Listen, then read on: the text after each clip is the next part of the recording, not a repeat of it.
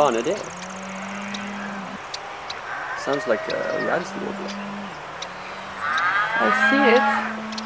But I don't know what it's supposed to look like. Det är inte videsångare. Ja, jag tänkte också Ja, det är det. Jag ser det. There. Just here. Oh. Videsångare. Ska vi... Uh, Fan vad coolt. Sitta på Där. upptäckare. uh, let's... Uh, Ja! fuck. Oj, oj, oj. Fuck! What is this one? It's a rice warbler. Videsångare. Vad är det för något? Vida? Vide. Här nere. Videsångare. I nätet. Kanske. Nice! Fan vad nice. Och att vi hörde den Ja, först. men- You're shaking. Kolla på benen. Ska vi ta en nät till uh, lappen? Ja. Oj. Det är ingen vacker bild. They were so happy. That was so cool. It was just just started calling in this bush. And both me and Olle were like, what the fuck is that? Lite roligt va? Ja. Helt fantastiskt. Oj, oj, oj. Det var eh, Espen eh, Quinto Ashman och eh, Olle Edlund och Alice Dice heter de från Frankrike. Eh, ja, som var huvudpersonerna i det här. Jag tycker han första killen var coolare. Vad är det? Det låter ju som en videsångare. Han är ungefär som att jag ska bara dricka upp mitt kaffe. Ja, precis. Nej, man hörde var mer... Eh, eh, Olle gick i, i, ta, igång där, vet du. Det var Ja. roligt. Ja. Men den första, är det... Det här var den första av de två som vi har fångat. Jo, men han som pratade först där, som sa... Eh, Ja, det är Espen. det är Espen. Ja, han, är, han är ju britt men pratar bra svenska också. Ah, okej. Ja, så han växlar lite mellan engelska och svenska här. Men Han var ju väldigt cool. Ja, It sounds like a rats wobble. ja. ja. Men vilken vidaresångarhöst. Ja, det är sanslöst. Ja, Har ni fått se någon? jag har några stycken. Oj. Ja, jag kan inte skryta med den. Nej. Nej. Nej. Själv Mats? Nej, jag har inte sett. Inte vad jag minns. Då har du, nu ska vi se, jag har räknat ihop här så då har du vaskat 17 stycken på Öland under de här senaste veckorna då. Oj. Ja.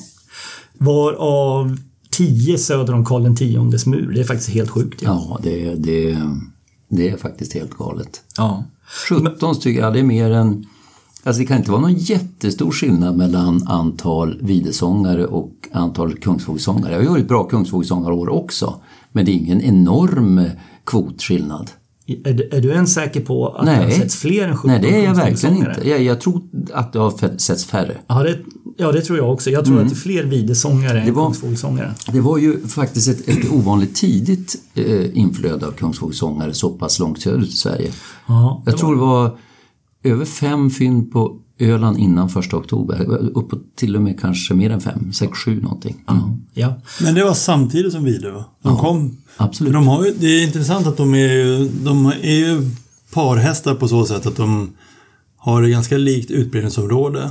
Ganska litet utbredningsområde egentligen om vi jämför med taigasångare och, och albicilla flugsnappare. Och brunsångare. Och brunsångare. Ja. Och väldigt östliga ut. De är, kommer ju inte så långt västerut egentligen. Nej, det är väl fram till typ Jenisej, någonting sånt va? Och sen Mm. har de ju också gemensamt, precis som du sa, att det är södra Sibirien de hör hemma i. Mm. De, de, de klättrar ju inte alls lika långt norrut som brun och taigasångare gör. Så det, egentligen var det inte så udda, för det var ju en, en, också en väldigt tidig bergstaggarsångare på Öland Ja, i september. just det. Det var det Ja, Inspelad och fint dokumenterad. Ja, det det. Jag menar, den är också sydlig. Jag vet inte, den är egentligen mer, ännu mer västlig och sydlig Ja, det än är vad de här knappt att, de, knappt att de överlappar. Nej, men precis. Precis lite kanske runt södra Baikal där. Men eh, Ja, syd, mm. sydväst om Baikal. kanske. Ja, från precis från södra Baikal bort mot Sayan någonstans där. Men då borde det, innebära att man ska kunna ringa in rätt bra var vår influx kommer ifrån. Om, om man har de två så att säga. Just det. Sen var det ju en tidig, det var ju också en tidig brunsångare. Ja, just det. Var det. Ehm, nu kommer inte jag ihåg datumen här, men det var tidigare än vanligt i alla fall. Mm. Också september och det var inte ens de sista dagarna tror jag. Men det, det, det är väl, är det möjligen lite lättare att förklara? För brunsångare som du säger, den är ju betydligt mer nordlig men den finns ju även där i söder. Mm, absolut. Ja, ja. Ehm, Nej, visst, brunsångaren kan ju också vara sydlig, det vet vi ju inte. Nej, men precis. Ehm, annars så måste jag ju säga att den, eh, årets oktober har ju ånyo varit lite av en besvikelse tycker jag. Det var ju de här, de här fina dagarna var ju i slutet av september. Du Vi- pratar utifrån ett Ölandsperspektiv. Ja, förlåt. Det gör jag. Jag är lite insnöad som vanligt. Men på Öland tycker jag att oktober har varit en besvikelse. jag Men just de här, de här sista septemberdagarna var ju väldigt speciella. Regnet vräkte ju ner. Vi fick, på två dagar fick vi 88 millimeter regn ner på udden. Jag tror aldrig jag har varit med om sådana nederbördsmängder där någon gång. Vi fick ha stövlar på oss för att driva i, i, i Helgolandsfällorna. Och eh, jag har aldrig varit med någonsin heller om eh, ett sånt finknedfall som det här regnet, det här slagregnet medförde. Eh, det Det var, var västvindar då? Eh, ja, var det det? Jag, jag har en fråga, jag kommer inte ihåg. Nej, jag, Det jag tror jag faktiskt inte att det var. Nej, och de var i väldigt risigt skick. Det var ju mängder utav dem som dog. Framförallt bergfink och grönsiska var jättemånga i, i risigt skick. Ja, ja, man, man, eh, alltså, jag såg åtskilliga som självdog ute på ängarna och skogskanterna Oj, ja. och så här. Det var, och nu veckorna efteråt så ligger det små intorkade lik eh, liksom överallt i området. Gör det. De här två regndagarna, den ena dagen använde vi ju inte ens några nät. Vi fångade enbart med Helgolandsfällorna men fick ändå 1300 fåglar. Oj, Och dag två hade vi nät upp, uppe i kortare stunder och fick eh, 1100 fåglar. Och båda de här två dagarna, bofingsfångsten, eh, det är de två bästa dagarna, bofingsdagarna, som vi har haft i fångsten på, ja vad är det, snart 80 år. Och det var efter ostvind säger du? Ja, jag undrar om inte de här har drivit över... Fan vad intressant. För annars är väl, om du skulle säga, med inte det vanliga att om det är lite västvind kan det bli de här dagsträckorna. Absolut, definitivt. Det brukar ju trycka ut finksträcket mot Öland. Ja. Men det här, var, det här var finkar i risigt skick. Riktigt risigt skick var det. Från Ukraina. Ja, kanske det. Ja. Nej, det var speciella dagar men sen så fort vi kom in i oktober där då slog det om och så blev det de här friska västvindarna och, som har hållit i sig länge, länge. Det är egentligen först idag som det har brutits Ja. med eh, måttliga nordvindar. Ja, precis. Det var ju i samband med, med, väl egentligen var det väl bara dagarna innan eh, de, de här regn och, och, och nedfallet av videsångare så var det faktiskt rätt bra med streck också. Det gick ju mycket prutgäster några dagar och några labbar och lite sådär som man, men efter det har det ju varit eh, väldigt tråkigt över havet måste jag säga.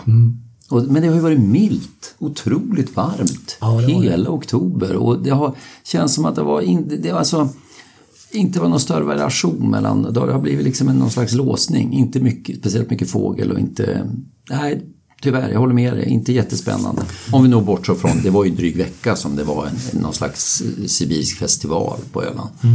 Men vi hade ju tur. Vi drog ju på RK fyllde 50 år. Så Mm. då, var, då var det party i Falsterbo. Den 8-9 oktober. Det var och kul. det var ju väldigt kul att få eh, bara alltså, träffa alla och den här tillställningen och sen att få se Falsterbo-strecket.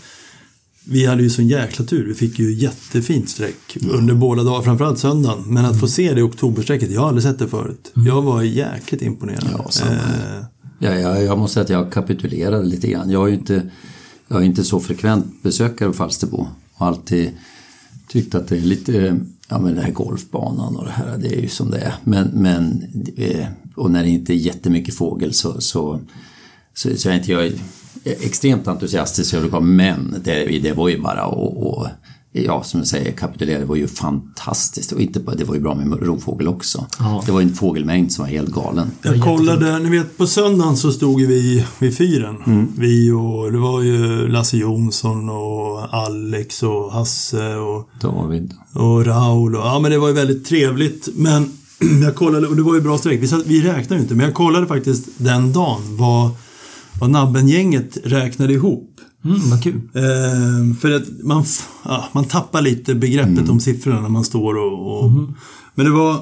Jag är mest nyfiken på att höra blåhögssiffran. Ja. vi hade ju mycket blåhök. exakt. Ja, vad skulle du bara gissa då? Hur många blåhökar gick det? Oj. 21? 41 blåhökar. Åh herregud. Röd glada 584, brun glada 7, fink 50 000, eh, trädlärka 220, forssälar 9. Det var ju inte jättemånga forssälar, det var ju fler dagen innan Ja, egentligen. Men och sen en stepphök och jaktfalk och det var som alltid mycket. Det är brunhökar och tonfalkar och så. Alltså det är ju en jädra mångfald och nej, det var Ja, Jag ska, jag ska var- nog börja, jag ska börja dra på Falsterboväder, ungefär som man drar på Jag, jag västkusten. tänkte exakt samma sak faktiskt. Det, det, var så, det var så värt att komma ner. Det, ju, vä- det var ju socialt en, en höjdarhelg på alla sätt eh, och, och få träffa alla och, och prata. Så, men även så skådarmässigt så det är ju det är inte klokt vad man ser fågel en sån där helg. Jag, tycker, jag måste säga att jag uppskattar den där utsträckande jaktfalken som du upptäckte Mats. Den var aldrig sett jaktfalk på det viset. Helt mål, väldigt Precis, målmedveten va? var den. Helt, den, det var tvekade ju inte. Det var Danmark nästa. Ja, det, är, första gången jag har sett en rent sträckande jaktfalk också. Men det som var intressant var att, för jag frågade Björn, han, Björn sa ju Malmhagen innan att för just det här när man ska dra på väder, då måste man ju nästan snacka med dem som kan det. Men han sa, det blir nog, det blir nog bra, sa han lördag. Så han hade ju lite kunnat... Han visste ja, det. han trodde det. Och det är ju bra barometer om man ska göra det nästa år igen. Liksom. Ring Björn. Ring Björn. Tipsa alla lyssnare. Vi, Telefonnummer. vi lägger ut nu Björns nummer på... Ja. Ja, västvind ja. Och det, det har faktiskt dykt upp lite amerikanare hos oss. Det är inte så ofta det gör. På Tättingfronten menar jag nu. Ja, hos oss menar du i... Jag menar i Sverige. Ja, i, idag. Ja, precis. Och eh, här om veckan en eh, Junko i Värmland. Ja, men det har jag nästan glömt bort. jajamän. Du du har helt rätt. Så, ja, eh, två stycken. Ja, precis. En Junko och, eh, och sen idag en märkt eh, sångsparv. Ja. Det var inte illa. Nej, och vi, på... Vad var det? Det var Kanske utanför... Jurle... Julemyr? Julemyr, ja. Han, eh, de, de, Ronny Ringmärke väl där. Ja, precis. Exakt. De har en fångstplats där.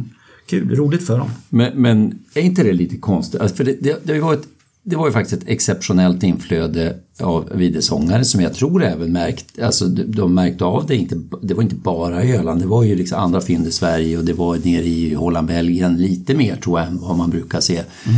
Och samtidigt har det varit en, en, sanslös höst fr, från eh, slutet av september och sista veckorna eh, för amerikaner i Europa. Jag tror att ja, alltså, brittiska öarna har väl haft bättre än på, på länge med Ja, vad- alltså Blackburnian vet jag att de har haft en nu på Silly. de hade en Blackburnian, de har haft Tennessee Warbler, jag tror de hade 11 och de hade en eh, sån här Least Bitter, en amerikansk dvärgdom. Just Eh, 11 olika amerikaner, de har haft Night, det har ju varit Nighthawk både på tror jag Ouessant och i Frankrike. De hade Yellow Warbler på Färöarna, Danmark. De har haft eh, Ruby Crown Kinglet i, i, i, på Island. Eh, De hade en Blackpool Warbler i, i England. Mm. Så det har varit jättemycket. Det är nu det, det är den här hösten det, det gäller. För skogssångare. Första Ja. sko- Det finns väl ingen? Nej, inte en enda i Sverige. Nej, nu ska inte jag på något vis ta bort det fantastiska alla andra fynd med sångsparv och andra fynd är det väl också med Junko. Va? Det är ju jätteroligt men det är ju liksom en annan kaliber att, att fånga en eller hitta en skogssångare kan man väl ändå säga. Du Den får, utstrålningen hos sångsparv.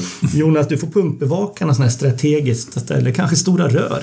Kan, kan du lägga hösten, resten av hösten där? Jag var där i morse. Ja, du var där Ja, ja. det, det är ingen, inga jänkare alls. Inga alls. Nej. Nej. Jobbigt. Men du Matte, du har varit på jobbresa också. Ja. Eh, en väldigt lyxig jobbresa. Och det var, det var väldigt kul att få se Malören. Jag vet inte om ni känner till var den ligger? Ja, det vet ni såklart. Längst upp i Bottenvik. Längst upp, den ligger ju söder om Haparanda Sandskär. En mil rakt ut i havet från Haparanda Sandskär. En liten ö som en hästsko, mest stenskravel. Det finns en del vegetation, en del små rönnar. Eh, Det är ju ett gäng som har skådat där en del, framförallt Hampus Lejon och de har ju haft eller han har ju haft mm, flera stänkare där ute sibiriska och det är det man tänker. Kom, att få se ön var, äh, var jättekul alltså. Alltså den är riktigt häftig. Eh, och man kan, var en av de giftigare liksom, öarna Ja. på så vis. men det blir ju också, blir det dåligt, vi hade otur med vädret så att, och då kan det ju bli ganska tomt. Men eh, Men ni hittade ju lokalens första sparvuggla. ja. Och, det- men du, och i och med att det inte finns så mycket att gömma sig i, den, den flög runt som en minervauggla. Liksom satt på marken och flög upp och satt på kapellet och ner. i- Det finns ett litet kapell där ute. Så det var ju en ganska häftig obs på den. Liksom. Men, men annars hade vi inte så... Men man kan ju bo... Det som jag inte visste innan, det var att du kan ju bo ganska bekvämt där ute. Och blir ut, det är en, en, de heter Malören Lodge. De har också en, en sån här gammal stridsbåt 90. Som de kör ut i. Ta Det låter till. ganska sjövärdigt. Ja, de bränner ut, du bränner ut till 25 knop så du är ute på 50 minuter. Ja, ja. Och sen kan man då bo, det är som ett vandrarhemsstatus där ute. Och var går båten ifrån sa du?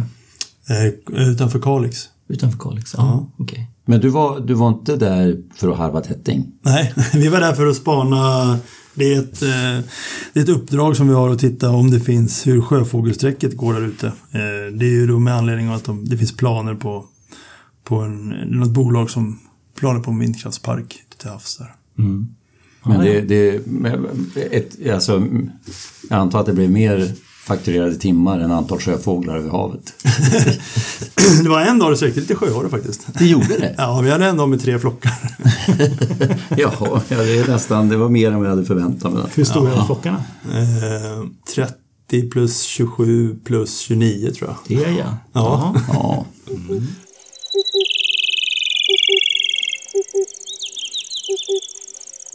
Hörrni, eh, jag spenderade ju tre veckor i Mongoliet tillsammans med Gabriel Norevik eh, i slutet av augusti och början av september. Jag eh, hade ju med mig min kära lilla nyinköpta parabol. Ja. Självklart. Men det måste finnas massor att berätta. Ja, Ja, jag tänkte att vi skulle ta en liten rundvandring. I, ska vi ha tur? tigerjakt. ja, nej, ni slipper det den här gången. Gör ni. Men... Det var eh, trevligt. Nu ska vi inte vara sådana. Nej, nej, ja, just det. Ja. Eh, men ni kommer inte helt undan eh, det här. Eh, men jag kanske ska berätta, jag kanske ska börja lite med bakgrunden. Gör det. Det var så här att redan för, ja nu är det nog säkert en fem sex år sedan tror jag, så inleddes det några stycken olika samarbetsprojekt mellan Ottenbyfolk och eh, den här eh, ideella organisationen i Mongoliet som heter Wildlife Science and Conservation Center. Bland annat så eh, det är Susanne Åkesson som har gjort en del eh, trackingstudier där borta. Björn Olsen har samlat fästingar. Jonas Waldenström har eh, jobbat lite grann med trackingstudier utav, om jag minns rätt, det var änder och bandhavsörn va? Tror jag. Och lite så. Ja, framförallt andas. Ja, nej precis. Ja, just det. Det kanske, det kanske var bandhavsörn. Ja, det andra var nog Bangladesh. Ja, ja, Bara men, påtala att även jag varit med och finansierat den där fästinginsamlingen så att du inte hoppar över mig. Åh, ursäkta. Ja. Förlåt. Eh, Lotta Berg också. Just det, precis. Men 2000... Har vi nämnt alla nu? Så Jag tror det. det. Känns, det här kan bli jävligt känsligt. Ja. Eh, men 2019 så eh, började Bat Munk och jag och Gabriel att prata tillsammans. Vi träffades på några, eh, ett par olika konferenser och vi pratade lite grann om att eh, göra några utbildningsinsatser bland mongoliska ringmärkare. Lite grann på samma sätt som vi gjorde i Kina för tio år sedan. Och vi sökte pengar för det här externt och fick det beviljat då redan 2019. Men sen kom ju covid emellan.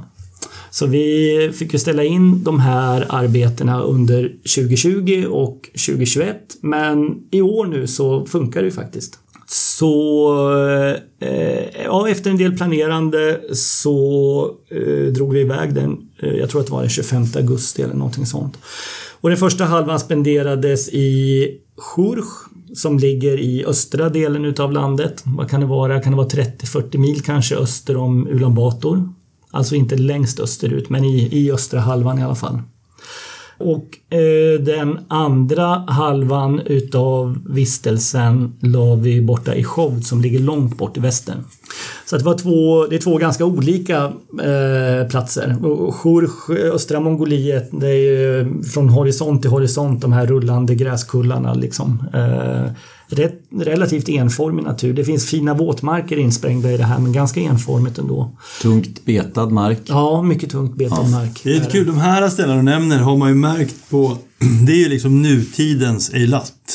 För, Ja, för, för fem, sex år sedan då var det Batumi. Eh, och det har jag sakta gått över till de här två stationerna. Eh, ett, en, en liten kort period var det Beshbarmag. Undrar vad liksom nästa, liksom, vad är nästa hotspot för... Eh, ja, ja. Ja, ja. ja. Eh, och medan miljöerna borta i Skov då längst bort i väster, där har vi ju, ni har ju varit där ni också. Eh, I områdena norr om Skov i alla fall. Det är ju det är betydligt eh, kargare. Det är olika former utav halvöknar och bergsöknar och du har den stora sjösänkan där borta, The Great Lake Basin eller vad de kallar det för. Med de här eh, enorma eh, våtmarksområdena.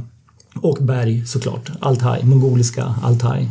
Otroligt vackert. Ja, Är det det är det? faktiskt. Det är det. Det är en säregen natur.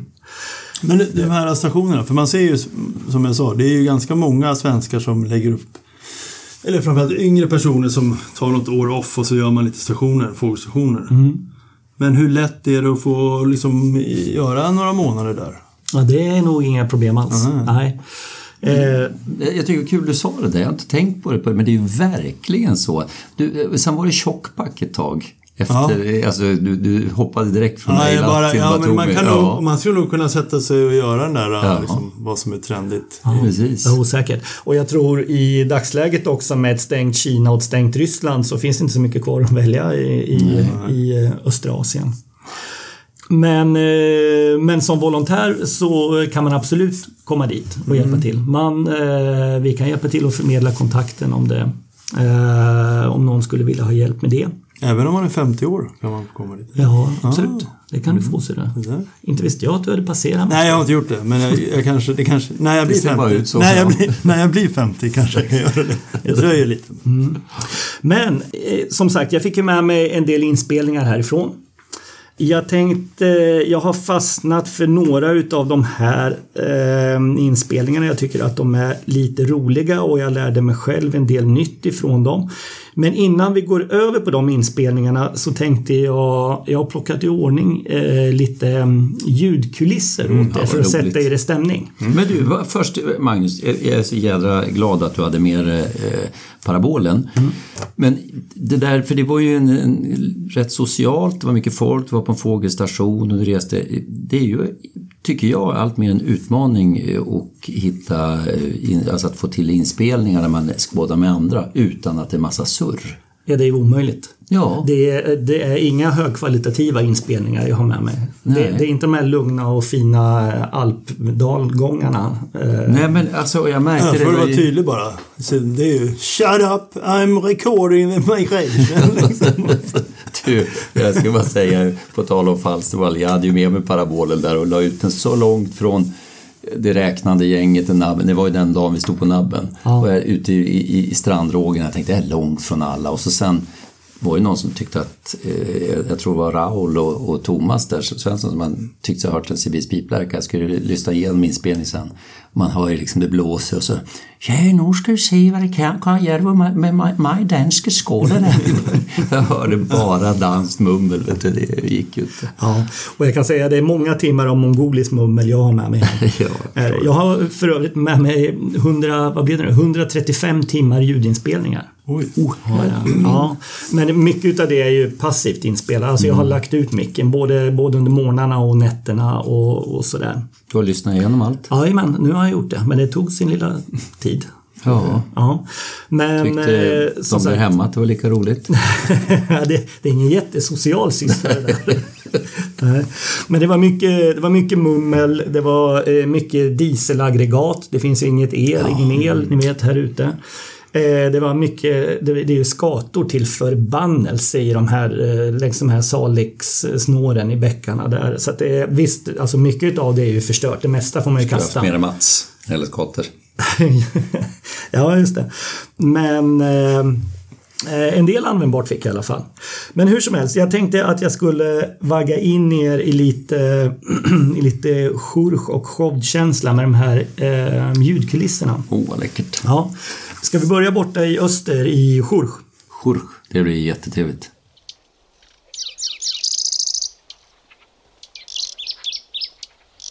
Ja, både starrsångare och brunsångare hör ni där i bakgrunden. De sjunger. Det var...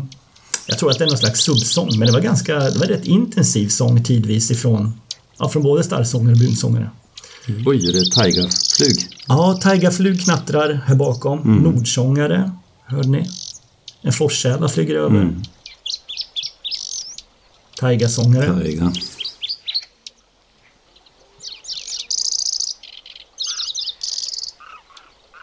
Här är en flock jungfrutranor också. Mm. Ja. Gud, häftigt. Oj, där var Nordsångaren igen. Jajamän.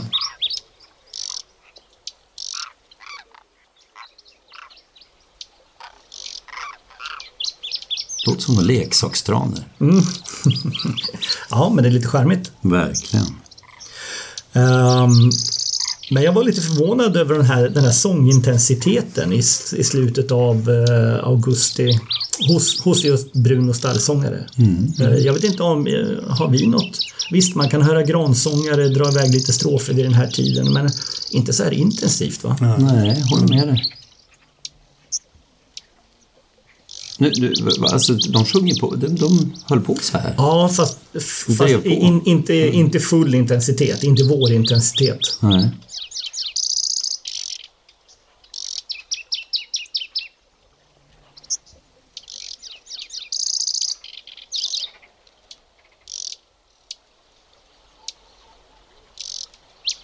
Taigasångare, eh, nej förlåt, Taigaflugstappare är ju en utav de, jag tror att det var den näst mest talrika, det kanske var den allra mest talrika fågeln i fångsten faktiskt där nere. Oj. Ja.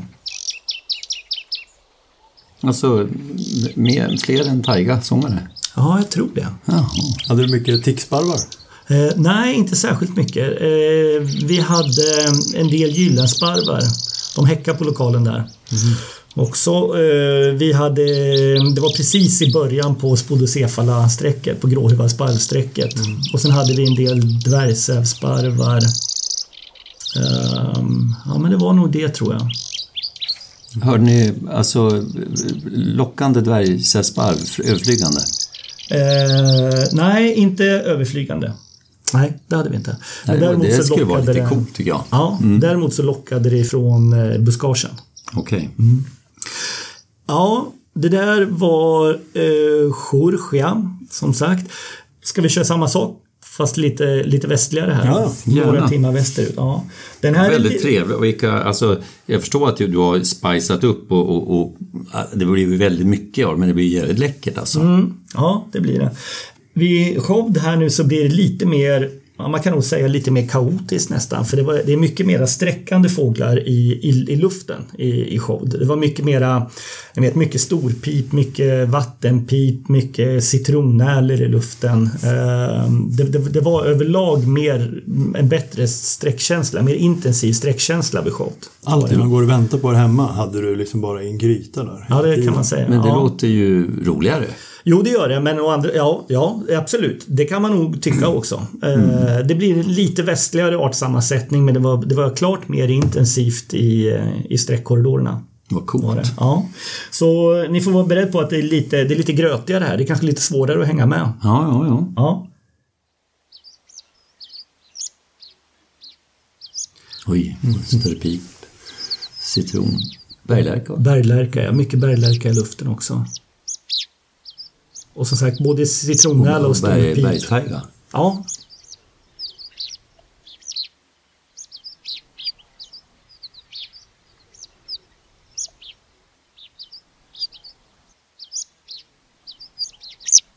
De här ängspiplärkeliknande lätena som ni hör, det är ju eh, Cotelli vattenpiplärkor. Eh, En av de talrikaste tättingarna. Hade du flockar rastande också eller var de högt upp hela tiden? Nej, det var mycket rastande också. Det var, det var nog den talrikaste piplärkan i näten. Du, alltså det är ju... Att, att ta ett sånt där, det är ju väldigt ängspiplikt alltså. Det är otroligt ängspiplik. Ja. Det är jättesvårt. De är, jag tror, visst har du och jag pratat om det här förut Ja. Mats? De är, Ja, ja. de är mer ängspiplika än vad spinoletta vattenpiplärken är som ju drar mer åt skärpip. Ja, precis. Jag minns att vi nästan blev osäkra ibland i södra Kazakstan på hösten. Fan, är det verkligen blackistorner vi hör eller är det ängspip också? Ja. Men det var nog bara blackistorner. Ja. ja.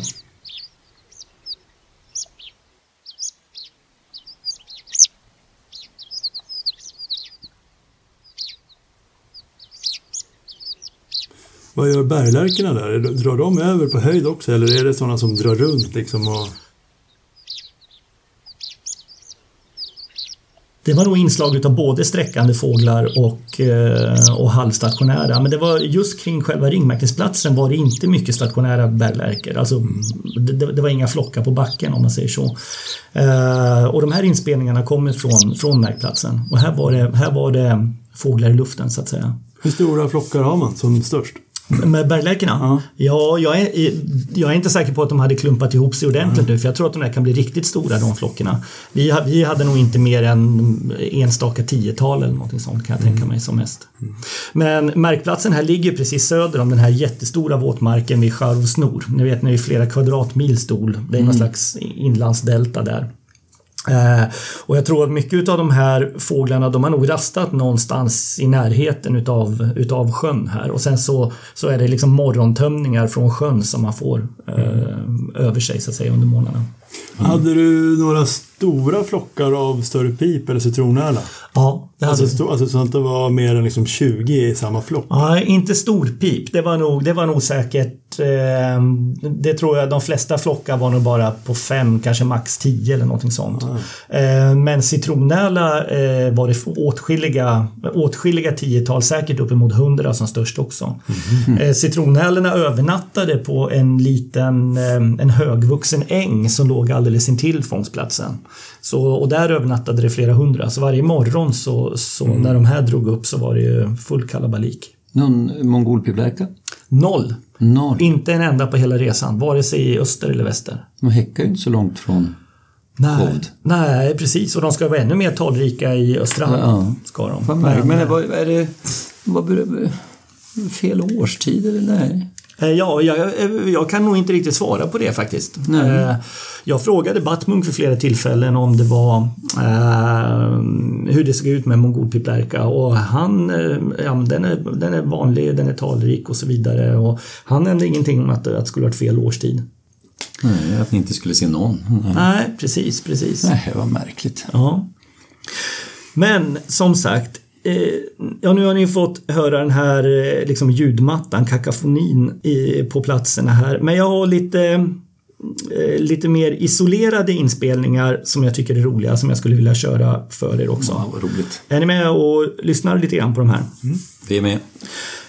Då tänkte jag att vi ska börja med ortolansparvar. Det var nämligen eh, det var mycket ortolansparv som passerade förbi här. Jag har aldrig varit på ett ställe någon gång och haft eh, alltså ett, ett intensivt eh, streck utav ortolansparvar. Sen så eh, det låter ju trevligt såklart och det var det, var det ju också. Eh, och vi, de ortolansparvar som vi fångade var ju just våra vanliga ortolansparvar. Men till saken hör ju också att det finns ju bergortolan här borta. Mm. Och jag har ju ingen aning om hur de låter på sträck. Och jag, jag har letat på scen och kant efter inspelningar. Jag lyckas inte hitta några bra eh, inspelningar från sträckande bergortolaner heller. Så om man ska vara helt sanningsenlig så det ni kommer att få höra här nu det, det, det är jag bara som, som, som gissar att det är ortolansparvar. Jag kan inte svära på att det inte att det inte finns eh, bergortolaner bland de här. Men ni såg, alltså sen är det väl också så att ortolansparvar är väl ändå vanligare där också än bergortolan i, i området? Ja, jag, jag, vet faktiskt inte riktigt det. Jag tror att det beror lite grann på i vilka miljöer man rör sig. Nej, jag upp, alltså, du har ju varit där mer än vad jag var, men jag uppfattade så när vi var där i de miljöer vi besökte eh, i juni. Ja, vi verkligen. hade ju svårt att hitta bergortolan. Exakt. Men det mm. hade ju inte vi Mats, när du och jag var där. Vi hade ju, vi hade ju på flera olika ställen. Ja, fan när vi kom upp högt ju. Ja. Mm. Ja men här kommer ortolansparvar i alla fall och jag har plockat i ordning en liten, en liten fil så att säga där jag har eh, lagt ett antal sträckande individer efter, efter varandra. Och ni kommer att höra, eh, ni kommer att höra både mjuka pjuläten, ni kommer att höra eh, plättläten och även några enstaka såna här sliläten. Så att det är liksom tre olika lätestyper som, som, eh, som ni kommer att få höra.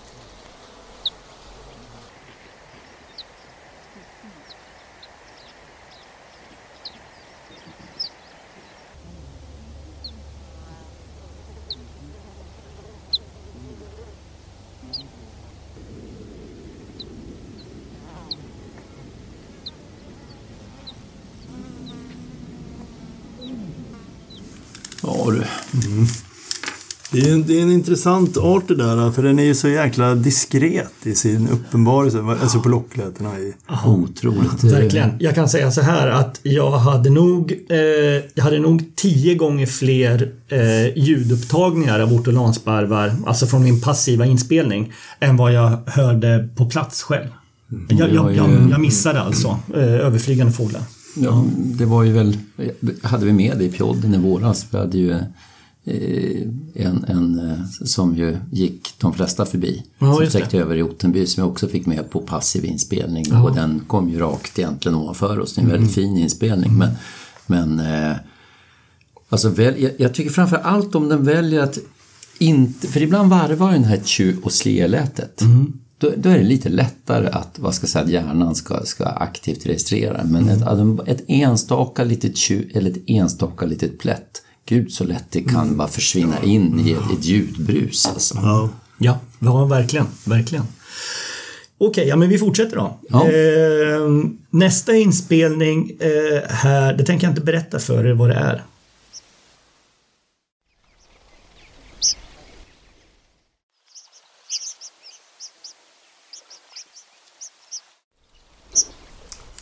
Ja, oj Magnus, det där, jag känner igen det på, på grund av en sak, att du skickade mig det här lätet för några veckor sedan. Aj, då gjorde jag det redan. Ja, faktiskt. Och jag hade ju ingen aning vad det var, Nej, kan man säga. det, här är, det här är unga berglärkor. Alltså, alltså riktigt unga berglärkor. De, är, de, är, de, har fortfarande inte, de har fortfarande inte ruggat så att säga. Men de, de är fullt flygga och drar runt liksom tillsammans med de gamla fåglarna.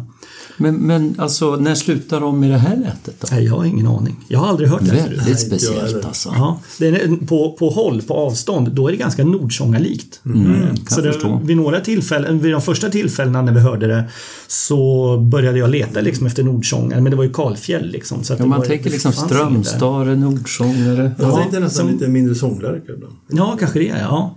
Sen, var det, sen var det Gabriel som, som såg att lätena kom från, från liksom berglärkeflockar. Och det var då jag började kolla på dem. Och det, det, det var de här unga, juvenila så att säga, berglärkorna som lät på det här viset. Ja, det är konstigt att det är så att det är, ofta brukar ju lätena vara lite lika det som sen övergår och blir det vanliga locklätet. Det här är ju väsensskilt från. Verkligen.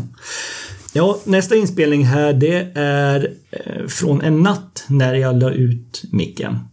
Eh, det är vid show. Det var ganska gott om beckasiner runt där. Eh, och min förhoppning var ju att få eh, Sibirbäck eller eh, Taigabeckasin inspelad. Mm. Jag fick en jättefin enkelbeckasin. Ehm, Det, det var ju alltså en nio timmars natt som jag scrollade igenom. När jag äntligen såg de här liksom beckasinskrapen dyka upp på rutan så tänkte jag yes, där satt den. Då var det en enkelbeckasin. Men eh, faktum är sen att under den tidiga morgonen, man, det var nog bara en minut innan jag kom och, och, och stängde av för morgonen så att säga. Eh, så, så passerar faktiskt en eh,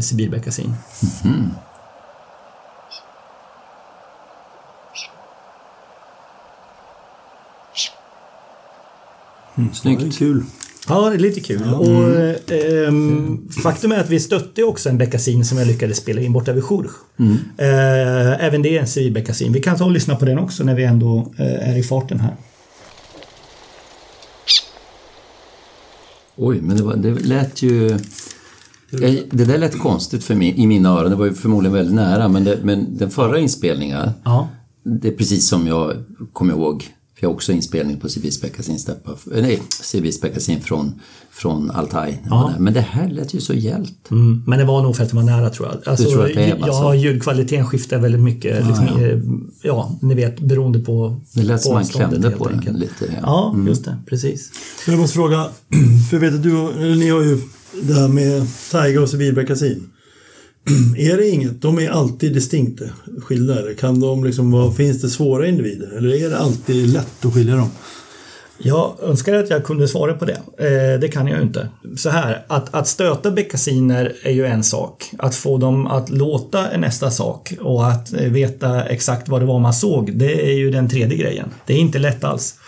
Jag vet att det fångades flera beckasiner i år eh, på de här ställena och jag bad, eh, det var ett danskt team som jobbade under hösten här nu.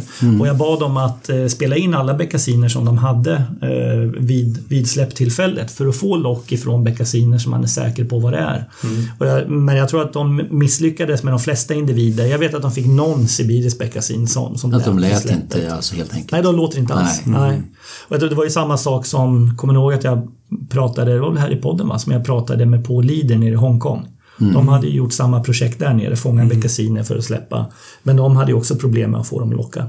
De drar iväg tyst helt enkelt. Så att det är inte helt lätt. Men de här fåglarna låter ju, åtminstone som jag tänker mig att mm. sibirbeckasiner ska låta. Det vill Men- säga utan det här skrapiga R-ljudet. Ja, exakt. Och jag vet att vi körde det i ett annat poddavsnitt men, men även Paul Lider tycker väl att även lätet vi uppflog, lockläte vad jag ska säga, kontaktläte, att det, är verkligen två kategorier. Det är Så, va? Mm. Ja, precis. Och jag vet ju också en, en jättedålig inspelning av, av en, en som vi vet Taiga Bekkasin från uppe där i, i eh, Siminsk i all, ry, ryska Altaj. Och den är, det, det, är- det är väl skilt från där. Det är ju, Ja, ja, ska det jag det. säga, knappt likt. Nej. Om jag ska vara ärlig. Ja. Ja, vad kul. Men du, eller hörni, vi fortsätter här. Det, eh, Vilket potpurri. Verkligen. Nästa inspelning här kommer uppifrån eh, lite högre altituder. Jaha. Det är eh, flera kullar med svarta rödstjärtar som har flugit ut. Det här är alltså unga svarta rödstjärtar vi ska lyssna på nu.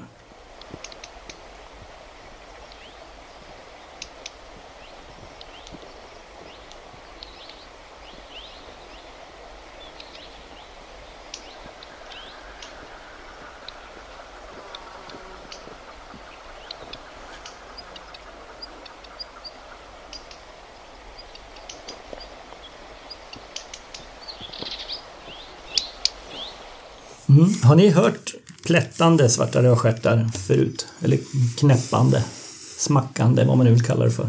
Alltså, du, man har ju hört, Alltså- ja, man har hört det här att de, fast de blir lite rull ofta, det blir två, tre som ett litet skrap. Mhm, Ja, Ett litet eh, så här från svart rödstjärt. ja, Ja. ja. Vad, minns du vad det var för fåglar? Var det också ungfåglar? Nej, gamla, det var på våren. Jaha. Tror jag till och med spelade in det på Norra Udden. Vi var där tillsammans, vi tre. Satt vid parkeringen jättelänge. Jag hade precis köpt min Tilinga.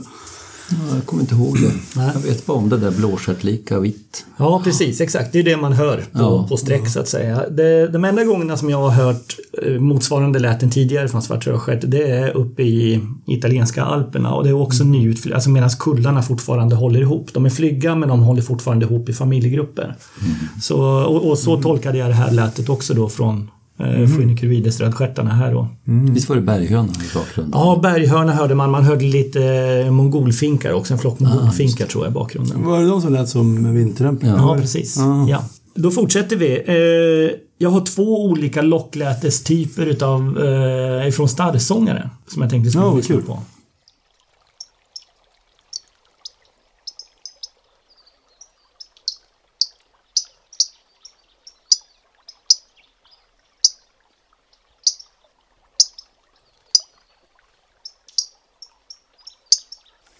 Ja, Vad säger man om det där? hårt och metalliskt. ja. Lite, lite kanske som man skulle kunna vänta sig va? Men det är väl inte helt olikt en gräshoppsångare egentligen? Eh, Det är möjligt. Jag, jag, det är inte många tillfällen jag har hört lockande lokusteller på höstarna. Nej. Nej, Jag vet inte.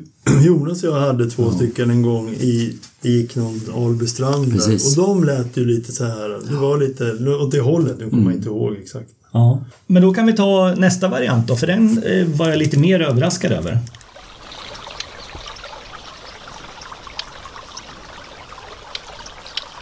Oj.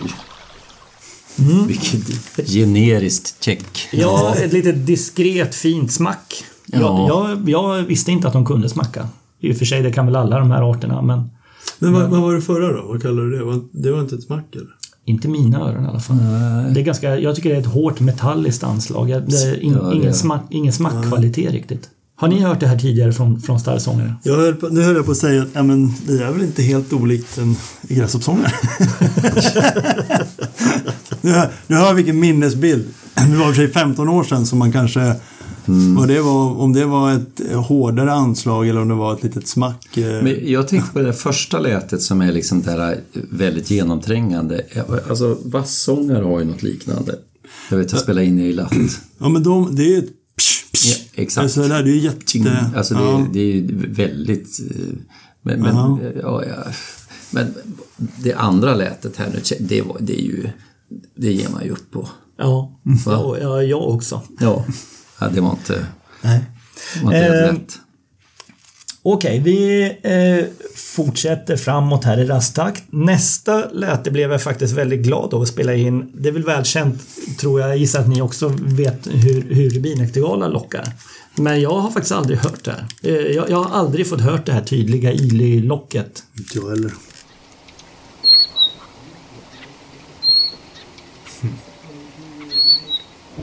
Ja, fint. Lite Vänersborg över det hela. det var bara kameraknattret som Ja, saknades. precis. Ja. Nej, eh, häftigt. Lite, Men lock- lite mindre flug. Lockade den mycket i Vänersborg? Jag hörde ju bara lite mer Chuck-lätena, lite mer genererade. Jag hörde ju inte det här Illy. Nej, men det fanns ju videoinspelningar där Exakt. det bröt igenom Aha. i gryningsljuset. Så. Exakt. Ja, ja. På ganska många. ja. För annars så tänker jag som du Magnus, och det är ju lite synd att de känns inte... Vi har inte haft så många på sträck, men att det känns ju inte som en art som lockar jättemycket. Nej. Och det är ju lite jobbigt för oss. Ja ja, men till sist här också så har jag då ett antal läten som jag faktiskt inte vet vad det är för någonting. I och med att jag spelar in ganska mycket passivt eh, och har fått eh, så att säga sortera ut det här i efterhand så såg jag ju inte många utav de här fåglarna. Eh, och jag har några stycken här som jag tänkte spela för er och kanske kan ni hjälpa mig och känna igen dem eller kanske är det någon som hör det här poddavsnittet som, som vet vad det är. Då får ni jättegärna höra av er.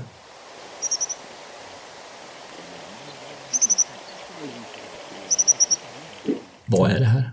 Ja, kan det vara någon cool järnsparv? Ja, Jag, jag, jag tror faktiskt inte det. Eller så här, den vanliga järnsparv runt här, det, var- det, det var ju brun järnsparv. Och, och det är det inte. De, de, de låter inte på det här viset. Men järn, järnsparvsspåret har jag varit inne på också. Men jag, jag får inte... det. då? Nej, jag, jag tror inte det. det. Det som jag har svårast att hitta bra jämförbara inspelningar på det är, det är, det är Koslovi. Det. Så eh, möjligen om, om, om Koslovs kan låta på det här viset. För den hade ju en liten strävhet i sig. Ja, den är lite märklig. Den hade inte det här ljusklara ringarna. Det var ju järnsparv form på det. Men, men den hade lite st- anslag, Ja, hårda anslag och lite strävhet liksom- i det. Ja. Men, men det här borde man ju kunna bestämma ju. Får köra upp det genom, eh, vad heter det, Cornells Birdnet. Ja, fast jag tror inte den funkar så bra i Mongoliet. Men du, jag har hört skicka det till Batmunk eller någon. Nej. Det kanske jag kan göra. Jag gör det. För den, den här tycker jag ändå man borde kunna. Det är ju inte bara något litet pip inte, utan det var ganska distinkt lät ju. Ja, verkligen. Men det här med Koslovs är väl ingen dum... Det måste finnas en hel del i det där området. Ja, eh, jo men det gör det nog. Det gör det nog. Eh, nästa. Det här är en nattinspelning. Jag är så jävla dålig på såna här träskarter. Alltså, jag det, också. Ja. Kan det vara så enkelt att det bara är en trut? Jag ska faktiskt inte tro det. Jag tycker Nej, inte riktigt jag får någon trutkaraktär på det. Men Jag börjar fundera på dvärgrödrom och lite annat och sånt där men jag, jag, får inte, jag får inte ihop det riktigt. natt, natt, ja nej, jag får inte, jag, men jag får inte ihop det. Jag, det här Men den här jag kanske är, någon, någon av lyssnarna kan. Ja, men det, de skickar inte ens någon sån knockmiggare. De, det här är väl deras bread and butter på något vis. Ja. Va? ja. Då kör vi den allra sista här nu då.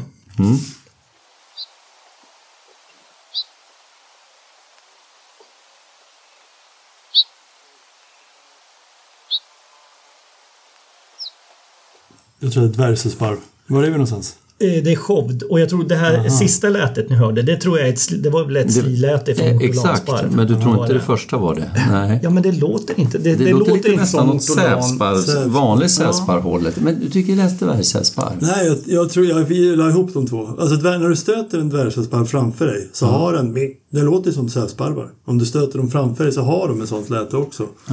Så därför ska man inte stryka det lätet liksom. Men det, det, det måste ju vara sävsparv måste nästan vara större sannolikhet va, om du är shopt. Eh, Ja, alltså både dvärgsäv och sävsparv är vanliga vid den här tiden. Mm. Vi, vi, fångade, vi fångade flera dvärgsävsparvar och jag såg Mm. några sävsparvar i fält. De sävsparvarna, äh, sävsparvarna sitter där borta. Det är ju såna här tjocknäbbade, papegojnäbbade Mm. saker. Kan du ta den en gång till? Men det var ju lite spännande för det, det, det, jag, jag tycker det finns något som skiljer den från säv. Alltså, Kanske, det är som du säger Mats. Tänk om det är ett dvärgshästpar.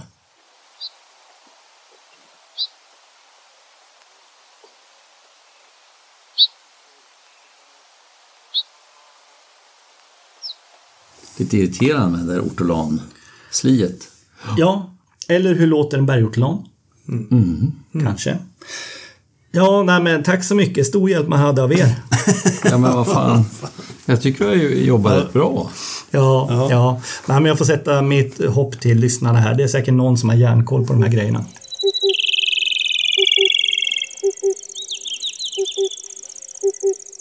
Men du Magnus, jag, nu har vi just eh, lyssnat på massa spännande Mongoliet-läten.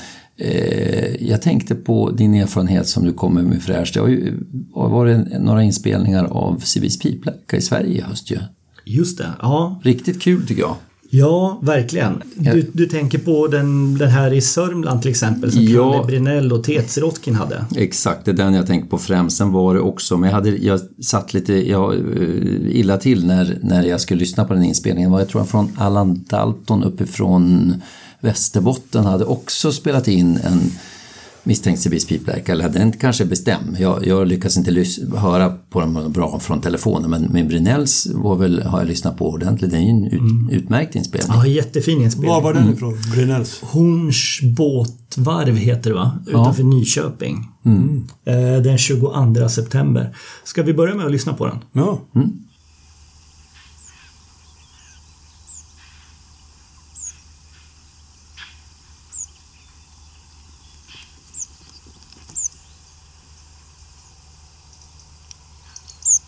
Vilken inspelning. Men du, var den där verkligen bara översträckande? Jag tror det. Ja, men om jag ska vara ärlig så vet jag faktiskt inte. Men jag Nej. upplevde den som det. Man hör ju en viss volymförändring i alla fall. Alltså den, den stiger ju. Eh, volymen. Otrolig, vilken... Ja. Ja men det här, eh, det är lite, det är ganska vältajmat så att säga efter mitt Mongoliet-besök. För det var ju, eh, Sieb Pip är ju en, en talrik genomsträckare i, i Mongoliet och jag fick ju många inspelningar med min parabol som låg ute under månaderna. Både östra och västra flyt. Ja, så här, alltså vi, ja, både i östra och västra. Eh, I Chur så är ju Sieb Pip talrik. Östra alltså. Ja, precis. I östra Mongoliet, ja. Eh, och det är ju inte träpip där. Det är, det är kanske inte helt uteslutet att ha översträckande träpip även vid, vid Church, men den är ju definitivt i, i lägre antal än vad sidpip är i alla fall. Det måste fan vara omöjligt att ha där? Det, ja, för mig hade jag tänkt att det finns inte där. Men det är... Ja, men om man tittar på utbildningskartorna så eh, de når ju Baikalsjön, träpiplärkorna. Eh, Och sen så fortsätter de faktiskt en bit österut, eh, öster om Baikalsjön, alltså norr, norr om sjön. Åh fan, det var Oj, helt nytt för mig. Ja, Så intressant. så, så drar, du, drar du en linje rakt norrut ifrån Chur så finns det fortfarande lite träpiplärkor kvar där uppe. Otroligt. Men eh, vid show eh, då i västra Mongoliet, där är situationen lite annorlunda. Den är, uppe i Altaibergen så är det ungefär 50-50 med, med sidpip och, och, och träpip. Och eh, det var ungefär vad jag upplevde i, i fält också så att säga, nu under sträckperioder då. Det var både träpip och sidpip i luften. Och det var ju bra träning det här. Det här eh, jag har aldrig haft båda två samtidigt tillsammans innan under höststräck. Eh, vid Beidache till exempel passerar ju inga, eh, inga träpiplärkor. Det är bara sidpip i luften. Tvekade du någon gång? Ja, ja, åtskilliga gånger. Flera Det var- gånger. Det var lite utav läxan här. ja. Ja, just det. Ja. Nej, men ehm, jag tycker att liksom Sibpip skiljer ut sig gen- genomsnittligt för att de är lite, de är lite ljusare, det låter lite försiktigare, lite blygare tycker jag. Det låter nästan lite sömnigt ibland också. Men svåra individer, det hör man mer eller mindre dagligen.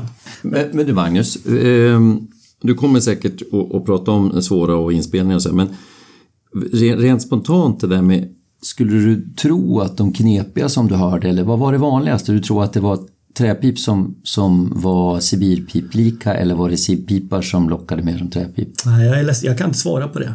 Ehm, Jag, har, jag har gått igenom alla mina ehm, så att säga, obestämda piplärkor eh, Mm. här och jag, jag, jag vågar inte säga. Ni ska få höra dem lite, lite mer vad kul. senare. Ja. Men jag tänkte att vi skulle börja med, jag har gjort en, en liten fil där jag la typisk träpip eh, varvat med typisk sidpip så man får en liten Ja. en känsla Oj. för, eh, för grundskillnaden.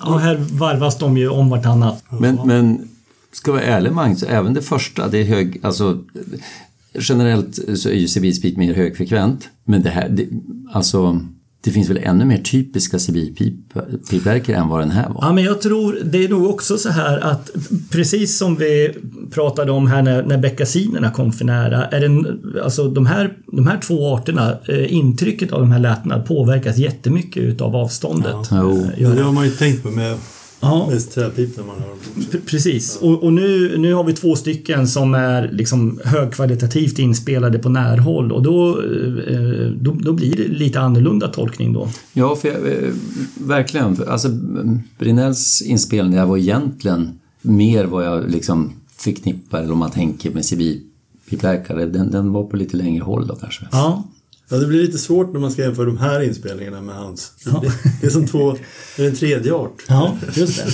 Men eh, då kan vi köra ytterligare här. En ren eh, och ganska typisk eh, simpip där det inte ligger någon träpip med och stöd som jämförelse.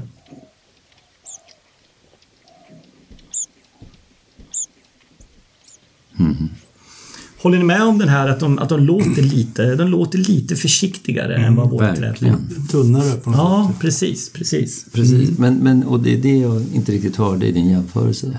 Nej, nej, okej. nej. nej, men som sagt. Eh, de, de, eh, de varierar båda två och, och svårare individer är, är inte särskilt ovanliga. Och tyvärr så räcker det ju inte heller med att de är liksom högfrekventa. För eh, högfrekventa träpiplärkor, det, det kan man ju höra även hos oss. Liksom. En på några tusen individer som ligger tydligt högre. Liksom. Du, när, man, när man dissekerar sånt här i sonogram, de här arterna. Vad är liksom, när man börjar gå in på millisekunder och, och hur sonogram ser ut. Är det, liksom, är det jättetydligt hur de här två skiljer? Nej, kanske inte jättetydligt, men eh, det är ju en tysk kille som heter Ralf Martin, Martin höll jag på att säga, men det kanske låter lite väl engelskt. Eh, som har skrivit en ganska omfattande bloggtext och, och som presenterar då en analysmodell eh, för de här två arterna. Och den där analysen den består utav eh, både tonhöjden och sen själva frekvensdroppet. För, för tittar man eh, längs med tidsaxeln så, så, så faller ju locket hos båda arterna. Men, men det, de droppar på olika sätt så att säga. CPIP droppas mycket mer va? Ja, men det stämmer. Så Ja. är det ja. Eh, och eh, dessutom är det så att eh, den här strävheten som man hör hos de här, lock, eh, hos de här locklätena det består ju i små frekvensmoduleringar. Alltså eh, svängningar så att säga. Ja. Sibirisk piplärka har mycket färre sådana här svängningar än vad, eh, än vad träpiplärka har. Så att, Färre per tidsenhet. Ja, exakt. Precis. Eh, Så att det, det är de här analyserna som man får göra och man, man får baka ihop det här i en liten... Man får sitta och mäta det här i, i ehm, Raven. Eh, det har varit djupa Excel-övningar de här senaste veckorna här nu. För jag har en fråga där, för jag tänker att de här äh, tillslagen som vi kallar dem, liksom, de här äh, de känns ju lite hårdare hos träpip. Liksom. Men det, eller de känns ju mer artikulerade. Det blir liksom mera utsuddat på något sätt hos en sibirpip. Förstår ni vad jag menar? Ja, jag förstår vad du menar och jag skulle nog ha beskrivit det likadant egentligen. För jag, jag har sett den här artikeln Magnus, jag, jag känner till det där. Men jag vet inte 17 om någon hade frågat mig utan att man har fått tjuvkika och, och kolla på sonogram om jag hade trott att det var så. Att, att, det, att den skulle vara mer eh, högre frekvens på sågtänderna på träpip. Jag hade nog kanske trott tvärtom. Ja, ja men jag, jag håller med att Ja, det Det känns är, så kontraintuitivt. så Ja, lite säga. va? Ja, men, men, eh, men så är det nog faktiskt inte. Ja, det är ju uppenbarligen inte så. har Nej, inte vänt på precis. det. Nej, nej, nej. nej. Eh, hur som helst, jag körde mina de här dryga 30 inspelningarna som jag har med mig hem genom de här algoritmerna. Och ur dem så trillade det 19 sibiriska piplärkor, 5 träpiplärkor och 9 obestämda. Som, eh, som alltså inte de här, eh, de här formlerna, de här algoritmerna klarade av att lösa ut så att säga. Men vi ska inte lyssna på alla nu eller? Nej, det ska vi inte, det ska vi inte göra. Ehm, i- ifrån Jourge eh, så hade jag bara sibpipar. Ingen träpip passerade mig vid Jourge. Och Vad sa du? Ja. Mats hade rätt. och det, det känns bra, det känns rätt. Gör det. Eh, och vid Shovd eh, så var det två sibiriska piplärkor, fem träpiplärkor och, och, och sen de här nio obestämda. Oj. Det är lite spännande. Men du menar att, att den, för jag har aldrig i skarpt läge testat den där formen och det på, på sonogram, men det, att det var så många obestämda, är det på grund av att det var små, svå, dåliga inspelningar och svårmätt eller att du inte kunde läsa den här frekvensmodelleringen kunde du inte läsa av eller är det för att de du har perfekta mätningar men de hamnade in the middle så att säga? Ja, det, det var det senare. Jag menar inte att mina inspelningar är, är superhög kvalitet men tillräckligt hög kvalitet för att kunna köra analyserna och ändå så var det så här många som hamnade eh, vid sidan om så att säga. De, de hamnade i överlappsintervallet. Men eh, jag har gjort ett par stycken olika snabba korta kompilat. Eh, ska vi börja med att lyssna på de säkra träpiplärkorna?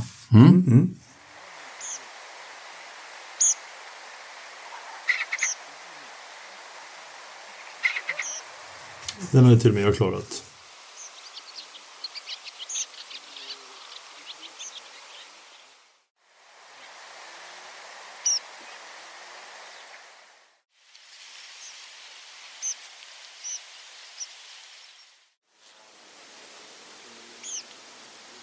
Inga konstigheter. Nej, det lät väl lite som förväntat va? Med lite variation sådär. Det var enklast i början tycker jag. Det blev... Ja, sen... Man kunde bara tänka för mycket. det. Nej, men det var lite Sörlundsspetsen över det hela.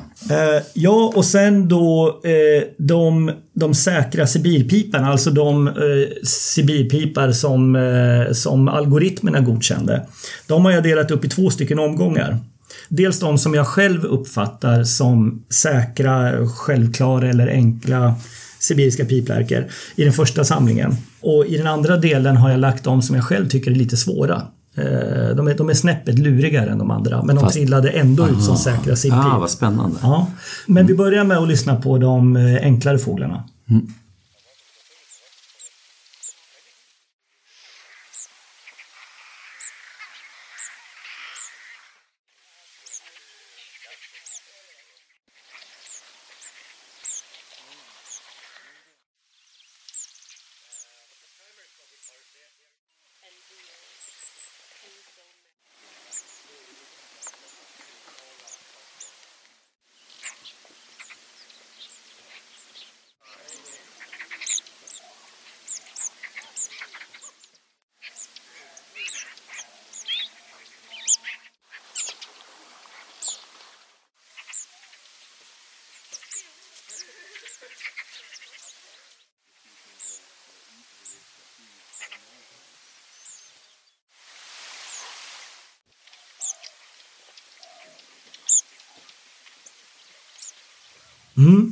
Jag tycker det är intressant. Man märker de som plötsligt är närmare blir inte lika lätta. tycker. Exakt. Eh, Det var några här på slutet som, som var, först tyckte man ja herregud det här skulle man ju det, det, det känns nästan jag att säga, okomplicerat att, att bestämma en och så sen kommer några sen på slutet man skulle stå och verkligen ifrågasätta sig själv. Ja, nej men jag, jag, och jag håller med. och det här med avståndet, det, det betyder rätt mycket faktiskt. När man, Fast eh, någonting som är nära för en parabol blir nästan ett ljud som ditt öra aldrig får uppleva. Alltså du förstår, en, en, någonting som är nära i en parabol blir ett väldigt speciellt eh, kvalitet på. Ja, det har du nog rätt i. Ja, och i nästa samling här nu då så kommer det också säkra sibpipar med fåglar som jag själv eh, inte tyckte var lika självklara som de andra.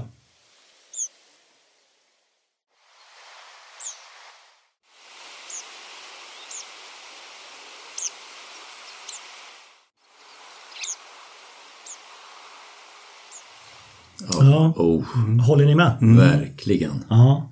Men Oj, som oj, sagt, oj. eh, ja, men, men eh, enligt eh, sonogramanalyserna så, så är det här goda och säkra si- sibiriska piplärkor. Men de, är, de här är ju artikulerade hårdare. Men det finns ju någon ljushet på något sätt. Alltså det är någonting... För det är väl det som vi stör oss på. Att de blir artikulerade. Är det inte det som gör att det, som, Lite så. som Ja, gör så att vi kanske tycker att det drar åt träpip? Du menar att det, att det, det, det är ett Distinkt. fylligare ljud i? Exakt. R'n kommer, alltså det här, om man ska kalla det R. kallar Det är ju de här nästan viskande och diskreta hö- högfrekventa sipppiporna som är de mest typiska. Ja, men det är ju så. Är det. Och det, det, jag tror att det är nog de som man liksom skulle känna sig någorlunda Ja, kanske inte trygg, men, men man skulle åtminstone kunna ropa ut bra kandidater när de kommer. eh, De här små försiktiga på hög höjd så att säga. Men jag undrar, och det, det kanske ändå... Jag kan säga så här att efter att ha lyssnat igenom de här 30 fåglarna och har jobbat lite grann med lätena. Jag kan inte säga att jag känner mig stöddigare i bestämningen nu än vad jag gjorde innan Mongolietresan. Okej, så konsensus är skit i att träna, det blir ändå inte bättre. Nej men så här, jag tror, eh, alltså personligen så, så, så tycker jag nog fortfarande att det är så att locklätet är bra för att plocka ut kandidater. Men har du inte sett fågeln eller spelat in fågeln, då tycker jag nog att man ska vara väldigt försiktig och ligga lågt. Men ja, samtidigt, jag, jag håller verkligen med. Det som ändå är, det får vi väl ändå betona, det är ju en liten ny, nytt paradigm att man, för, fler och fler har paraboler och går ut med inspelningsutrustning. Och jag tror att i slutet på september, början på oktober, vi Sen normalt, det kanske det är inte ned, det behöver inte vara nedfallsdagar, men så här bra sträckdagar vid uddar i Sverige. Om du då har en sån här passiv inspelning hemma, det kommer ju att fångas fler sibiriska piplärkor som kommer att gå och bestämmas via sonogramanalys. jag är Mm. absolut. övertygad, det här är bara starten tror jag. Ja, Eh, och det är lite coolt. ja. Eller- frågan, nu när de, de här andra lätena som, om vi ska förenkla det, när, när sibpip säger sitt och träpip säger sytt. Eh, de lätena, tycker du att, att sibpip använder det mer frekvent än vad träpip använder det? Nej, det vet jag inte. Man hörde ju från båda arterna lite då och då. Eh, Men, och, och de skiljer sig också tycker jag. Men det är Mm, ja. fre, fre, frekvensen. De är ju ljusare så att Absolut. säga. De små sitten som kommer ifrån eh, sibpiparna.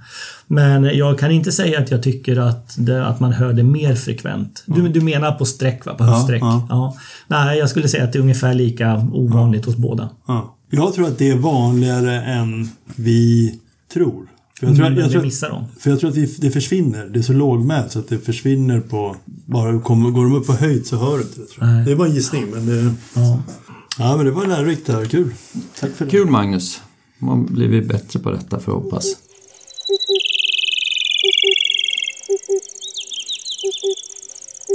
Hörni, jag blev ju glad här för ett par veckor sedan när det sträckte en citronnäla över huvudet på mig nere i eh, ja, utanför dörrarna på stationen. Ja. Rakt över huvudet och klara fina lockläten och gick ner mot udden och, och försvann. Det hade du inget för. Nej, Den det- strök vi snabbt. ja, ni, ni, ni kapade den där ganska hårt.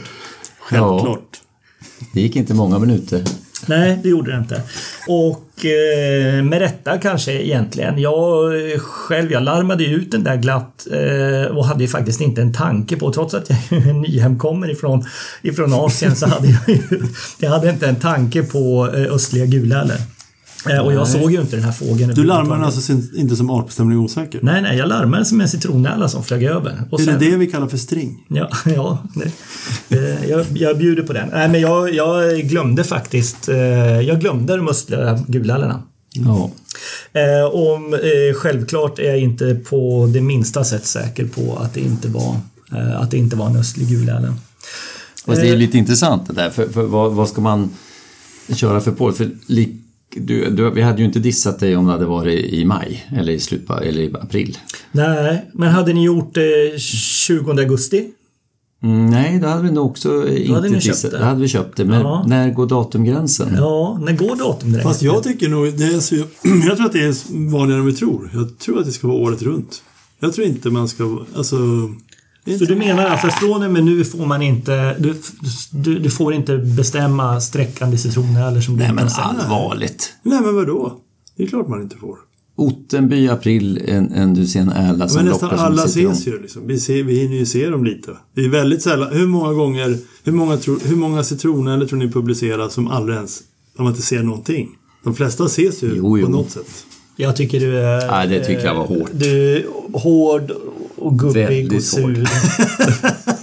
och tvär. Ja, men vad Jag fan. håller Det, helt med. Ja, har inga, ge en kaka. Ja, det, här, det, det, Ge det här tio år så kommer ni hålla med mig. Så kommer vi märka... Ja, nej, men jag håller faktiskt inte med där. Man, ja, vi har ju inget, alltså, och, om jag säger så här då, tills vi har ett etablerat fyndmönster på våren av östlig kuläla. Det är lite upp till var och en Jonas. Hur, hur, hur ren vill du ha din anteckningsbok? Hur mycket smuts ska det finnas i din anteckningsbok? Jonas smuts, anteckningsbok är nog renast i Sverige i och för sig om du frågar mig. hur mycket smuts ska du ha i dina listor? Ja. Okej, men, eh, men det Sanningen var ju lite vacker. kul där för det, det dröjde ju bara, det dröjde bara någon vecka va. Sen dök det ju faktiskt upp en östlig guläla i Torslandaviken Exakt. Utanför Göteborg. Det är det jag säger. Igen! Och eh, som av ett rent lyckokast så råkade jag komma hem eh, med en massa inspelningar. Ja. ja. Eh, nej, men jag har med mig ett eh, 20-tal inspelningar ifrån... Oj. Nu, nu stängde 80 procent av. Vi kommer tappa lyssnare. Ja. Jag hoppas du har gjort lite kompilat. ja då, det är lugnt. Eh, nej, men totalt sett är 20-tal inspelningar utav de här sträva, rivande ärlorna från Mongoliet. Eh, det var dels fåglar som vi märkte och släppte mot mikrofonen. Men de allra flesta var alltså osedda fåglar, alltså under passiv inspelning. Eh, som jag alltså inte har något, något facit på helt enkelt. Jag, jag såg inte de här individerna. Och eftersom jag själv har jättesvårt att höra skillnad på eh, de här östliga gulärlorna och citronärlorna så, så vet jag ju de facto inte vad det är jag har spelat in. Eh, I Shovd, eh, alltså borta i väster, där hörde jag bara västliga lock. Och jag gissar att det är, jag gissar att det är Bema som dominerar. Kanske några enstaka Leukocephala, möjligen någon Thunbergi. Men det var, det var bara eh, västliga lock ifrån, ifrån Gulärlan där borta. Men teoretiskt sett så ska man nog säkert kunna ha tjurtjensis där borta också, tror jag. Men all, alla, all, alla som rev som vi såg var citronärlor. Och eh, när vi däremot var i Church då borta i öster så såg det inte alls så, ut utan där var det 50-50. Där var det ungefär lika mycket citronärla som, eh, som gulärlor. Ja, men, men eh, 50-50, men de gula, hörde du någon f- flavalikt lock från någon guläla i kurk? Nej, alla ärlor var... Ja, precis. All, alla ärlor var Ja. ri, rivande, var sträva rivande Yes. lock. Ja, och eh, totalt sett så var det väl kanske knappt ett tiotal inspelningar utav sedda och bekräftade citronärlor som jag fick med mig därifrån. Som jag är säker på utseendemässigt så att säga att det var citronärlor. Medan det bara var tre, fyra stycken östliga gulärlor. Men ett eh, tiotal utav de här riviga locken av de här osedda fåglarna eh, de har jag ju kunnat analysera så att säga i efterhand enligt den här eh, Dutch Birding-artikeln som publicerades Ja, vad var det? 2014, kan det stämma? kan stämma. Jag tänker så här, innan man bara för kort, för jag tror det finns, när vi säger östliga gulärlor, då menar vi lite mer sibiriska. För, för, många, för många kan ju Feldeg till exempel vara en östlig gulärla. Bara så vi stryker bort den. Det, den är ju inte med på den här kartan nu. Vi pratar, den kan vi kalla för sydostlig för enkelhetens skull. Så när vi pratar östliga då är det ju riktigt östliga och nord, alltså sibiriska fåglar. Mm, precis. Det är alltså in, in, det. är, jag menar inte de här rullande lätena som man hör i Centralasien eller runt Medelhavsområdet. Nej. Utan jag menar de här fåglarna som lockar citroner eller likt som förekommer i princip, vad kan man säga, från, från Taimyr och österut och, och eh, även i centrala och södra Mm, och- och- Sibirien. Och jag tror att det, idag så är nomenklaturen sån att när man säger östlig gulärla eller eastern wagtail, då är det ju dem. Idag be- betyder det begreppet, de har ju tagit bort de här sydostliga egentligen. Ja, just det. Så det, Absolut. för det kanske man inte tänkte för 20 år sedan. Då hade man lite annan nomenklatur va? Ja, jo, det stämmer. Och jag tror eh, det jag idag menar här och, och jag ska säga så här. Jag har ju inte naturligtvis inte kunnat rasbestämt någon utav, utav de här fåglarna som jag har spelat in. Så jag har ju antagit att det är Tjurtjensis, Plexa, Taiwan, eh, Taiwana, Macronyx. Macronyx. Det är de va? Yes. Eh, Det är de fyra formerna som, eh, som använder de här riviga citron eller lika locken. Similima kanske, Kamchatka, men det är väl inte aktuellt där du har varit. Och egentligen är väl inte Macronyx heller aktuellt va? Nej, det blir för långt det är- eh, det är samma sydost. Klad liksom. Ja, samma grupp. precis, precis. Ja. Men som sagt, det finns en, en artikel ifrån Dutch Birding eh, som jag, ja, från 2014 tror jag det är. Eh, och den heter Eastern Yellow Wagtails in Europe Identification and Vocalizations. Den är skriven av Sander Both, Dick Gronjendijk och Herman van Osten. Grondendijk. Ja. Ska vi säga Schurch får du fan säga Ja, precis. Ja, helt rätt. Helt rätt. Och jag vet inte om vi ska, ska vi börja egentligen utseendemässigt. Eh, det finns väl egentligen inte så himla mycket som håller eh, dräktkaraktärsmässigt va, hos de här fåglarna. Alltså enstaka Visst, det, det, det är vanligare med såna här monokroma gråvita fåglar österut. Det är snarare regel än undantag att de är färglösa gråvita. Men sådana där individer verkar ju sällsynt kunna dyka upp även i Europa, alltså bland de europeiska häckfåglarna. Mm. Ja, jag läste ju faktiskt nyss, och, och det är en sån guldgruva, jag, jag, vi, vi får säkert en anledning att komma tillbaks till, till det praktverket av artikel som Alex Hellqvist skrev i Dutch Birding ganska nyligen. Men ehm, jag läste den faktiskt i, i, igår kväll eh, och jag blev ja, imponerad, eh, understatement, av den undersökningen. Hur mycket han har grävt i, i i gula är helt sanslöst. Så där är jättemycket info. Men det var intressant att du sa att mer regel än undantag. För det trodde jag också när det gäller helt grå av, av första vinterfåglar, för det är höstfåglar vi pratar om. Ja, eller, eller vinterdäcksfåglar. Ja. Och då, då, um, då har jag han kollat hur, hur många som är helt gråa som saknar till och med gul undergump så att säga. Och då är det ju faktiskt så att Ostrochensis, den nordostligaste formen, är den ofta vi pratar om nu, så är det faktiskt så att jag trodde att majoriteten skulle vara, men det är 70% som inte är helt grå. Det, många, eh, det vanligaste är ju att de, eh, alltså eh, det är rätt många som har gul undergump så att säga. Och det just det. finns även, även där lika som ser ut som, som tumerger, alltså som våra eh, har gult även på, på buken och bröstet och så. Mm. Men visst är det så att, att och, för det, det får man ju ändå säga att sådana där fåglar som saknar helt gult är ju extremt ovanliga bland Thunberger flava som vi ser i Skandinavien. Ja, det, det är ju, jag tror att eh, Promillen. Ja, det, ja, precis. Jag kan inte påminna att jag sa men jag vet att... Vi har ju vi har kollat, vi har faktiskt kollat ganska många hästar i augusti-september. Kollat en stor mängd har vi har kollat igenom. Ottenby är jättebra att titta Ja. på gula är det ju. Jag vet att vi såg en för några år sedan i augusti som var lite spännande. Men det är egentligen, för allt, ofta blir oj den här ser spännande ut. Men börjar man titta noga så exakt, hittar man va? något gult i undergumpen. Allt För, för en del är ju, för, för de man ser eh, fotade där uppifrån, de är ju, det är ju verkligen avsaknad av gula och, och varma toner. Ja. Är Men- man undrar ju hur de, om vi ser någon i augusti Ja. här som är lite gul i undergumpen. Hur ser den ut två månader senare Mm. kanske? Kan- Men det jag vill säga med det här är ju att eh, dräktkaraktärerna är utav underordnad betydelse. Det kan vi vara överens om i alla fall va?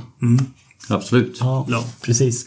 Eh, men som tur är så har vi ju eh, locklätena och naturligtvis DNA. Det har vi pratat om förut i det här ämnet eh, när vi intervjuade Per om eh, analys utav bajskluttar från östliga gula. Eller kommer ni ihåg det? Ja, men jag minns det faktiskt inte. Vad... Skitsamma. Ja, det har vi gjort i alla fall. Så samla bajs och spela in lock. Det är nog eh, två goda råd när det gäller östliga gulläler. Och även om, om jag nu har väldigt svårt att förblotta örat så att säga, höra skillnad på citronärla och de här östliga gulärlorna, för det, det har jag verkligen, så eh, skiljer sig faktiskt locken åt ganska tydligt på sonogram. Och efter att jag kommit hem här nu så har jag gått igenom alla de här inspelningarna utav de obestämda fåglarna som jag hade, det vill säga de som jag aldrig såg någon gång. Och jag tänkte att det kunde vara lite kul att redovisa det här. Mm. Absolut. Och jag tänker så här att vi börjar med att lyssna på ett urval utav de här osedda och obestämda fåglarna. Obestämda. Ja. Det är det här du tycker är så lätt Jonas. Nej, men vad jag ska säga... men får jag säga någonting innan så, så får jag äta upp min stolthet här. Ja. För, för Magnus, du, du, skickade ju efter du kom hem från Mongoliet eh, så, så sa du när du hade lagt upp alla de här läten på Stenocanto. Så jag gick in på din profil, eller alla dina läten och så lyssnade jag igenom det här. Och, det är ju lite, det är väldigt mycket fusk där man kan sitta med lurar och, och, och så bara växla mellan de olika. Men, men precis som du säger, det är klart att i fält, i praktiken så blir det ju väldigt svårt. Men det är ju så att på många läten där så tycker man ju ändå att man också hör en konsekvent skillnad. Sen har jag inga som helst problem att förstå att det i, i praktiken kanske blir ändå omöjligt. Men, men när man får sitta i kontrollerad miljö och lyssna och, och verkligen koncentrera sig, då, då, då hör man ju faktiskt en skillnad. Ja, men vad bra Jonas, för nu sitter du i en kontrollerad miljö med lurar i öronen. Nu kan du få bena ut de här som kommer nu. För du har plockat ut de allra mest typiska nu förstår jag. Nu har jag plockat ut ett urval av de som jag eh, inte har sett. Som, alltså, har- som, Ah, som, har, som är överflygande helt Får, enkelt. man kika på, på eh, sonogrammen också? Nej. Nej.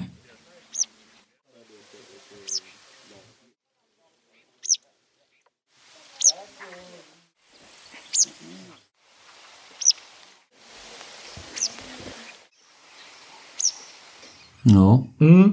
Var det lätt? Nej, men jag tycker nog att det var, åtminstone från början var det flera citronella. Den sista tror jag var en östlig gul hela. Mm. Ja, ja, det här är blandat. Det här är mixat. Så jag, jag kan inte ge dig Nej. facit på eh, vilka som hörde till vilken här nu.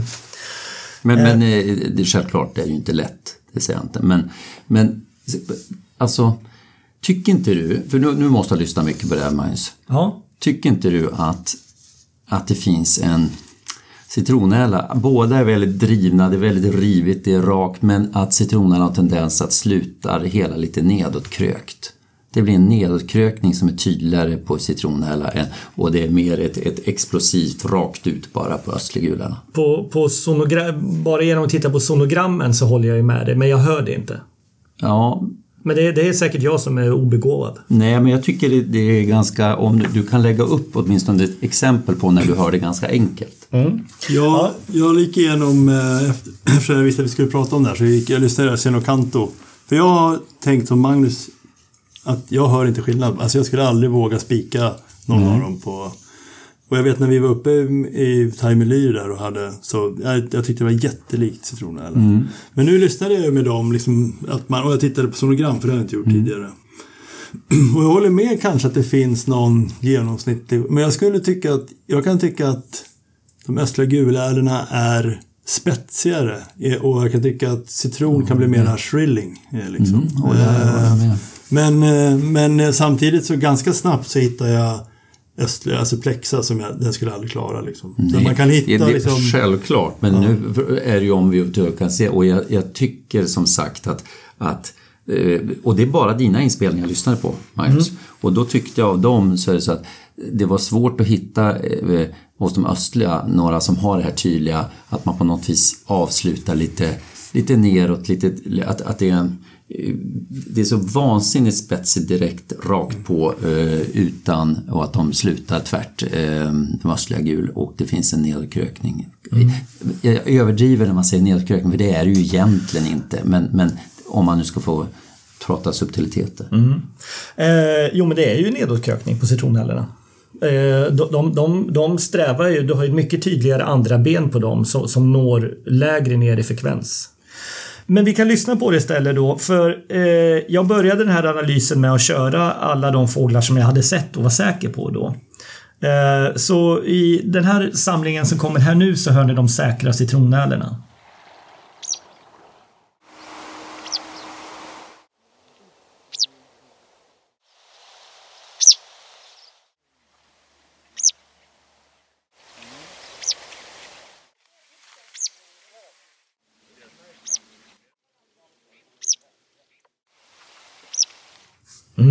Det där var säkra citronärlor. Eh, och vi kan fortsätta direkt kanske här och, Ja. och plocka ut av de säkra östliga gulärlorna. Mm, absolut.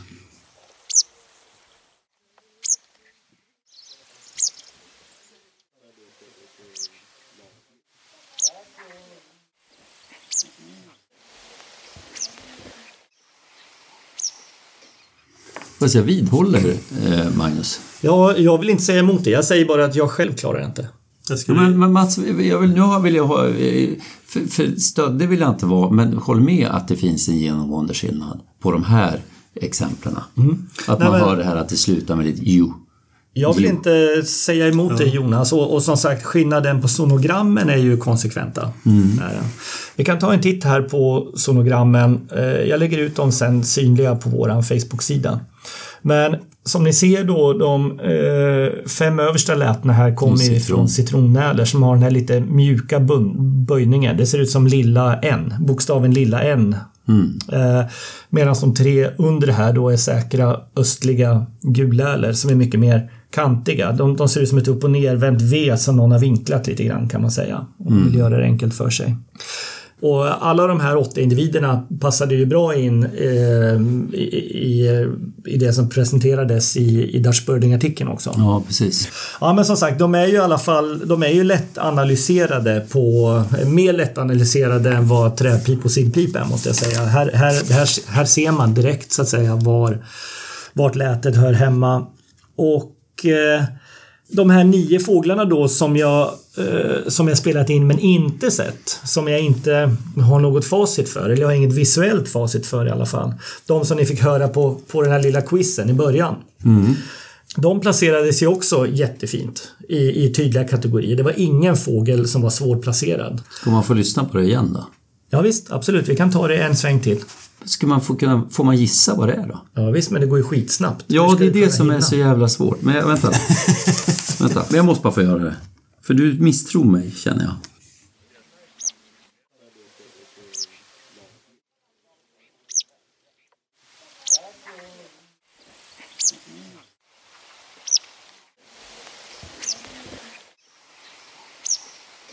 Ja, det var ju nio läten totalt som jag hade spelat in. Det var tydligen bara åtta som var med i det där kompilatet.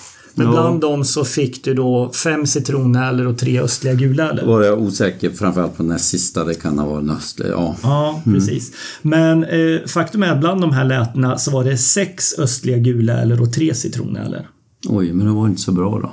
Nej, det är i alla Men fall inte tre... helt enkelt. Nej, det är det ju inte då. Nej.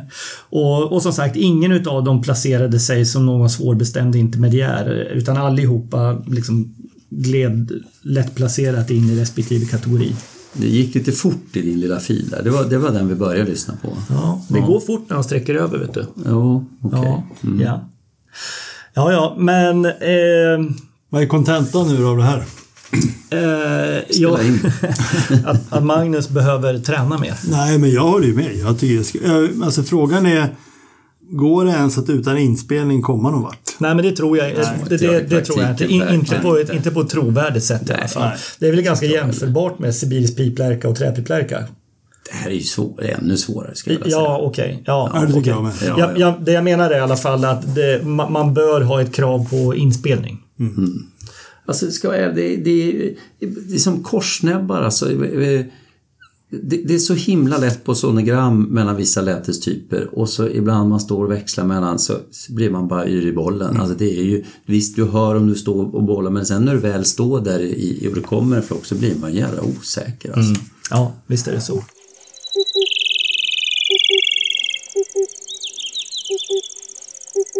Jaha Jonas, vad har du inte kunnat släppa sen sist här?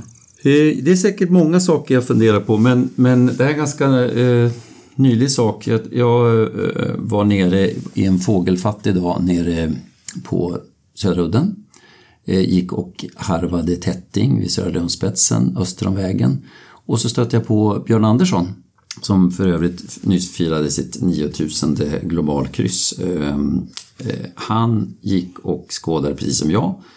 Och såg att han tittade i en liten värmekikare. Det, var ju, det här var ju mitt, det, var ju fullt dagsljus.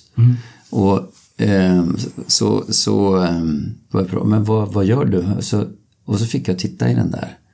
Och liksom screena av buskmarkerna, buskarna. Det var det sjukaste jag varit med om. Faktiskt helt, helt makalöst. Jag är helt hundra på att det här kommer bli om man är skådare och gillar gadgets, det här it's a must have. För att, Jag är inte förvånad över att det var Björn som nej, med- du, han är alltid avantgarde. Alltså. Men ja, det var faktiskt helt makalöst. För att du vet, det är mycket tok och det är buskar och, och, och grejen är att jag, jag nedfallsdagar med, med liksom tusentals rödhakar kan man glömma det där. För, men när det är lite dåligt med fågel och man känner att det är en årstid när allt, allt kan ju vara något kul så att säga. Då tittar du bara, det är inte speciellt angenäm bild, den är svartvit. Men du vet, en, en rödhake som satt inne i ett hagtornsnår 200 meter bort. Det bara lyser. Det är som en vit prick i, i det bara lyser upp all, alla små fåglar. Så att vara upp med, med kikaren och titta, men vad, vad, är det där för vit prick? Kan det verkligen vara en fågel? Och så tittar man och så till slut bara, ja jädrar det är något som rör sig där inne.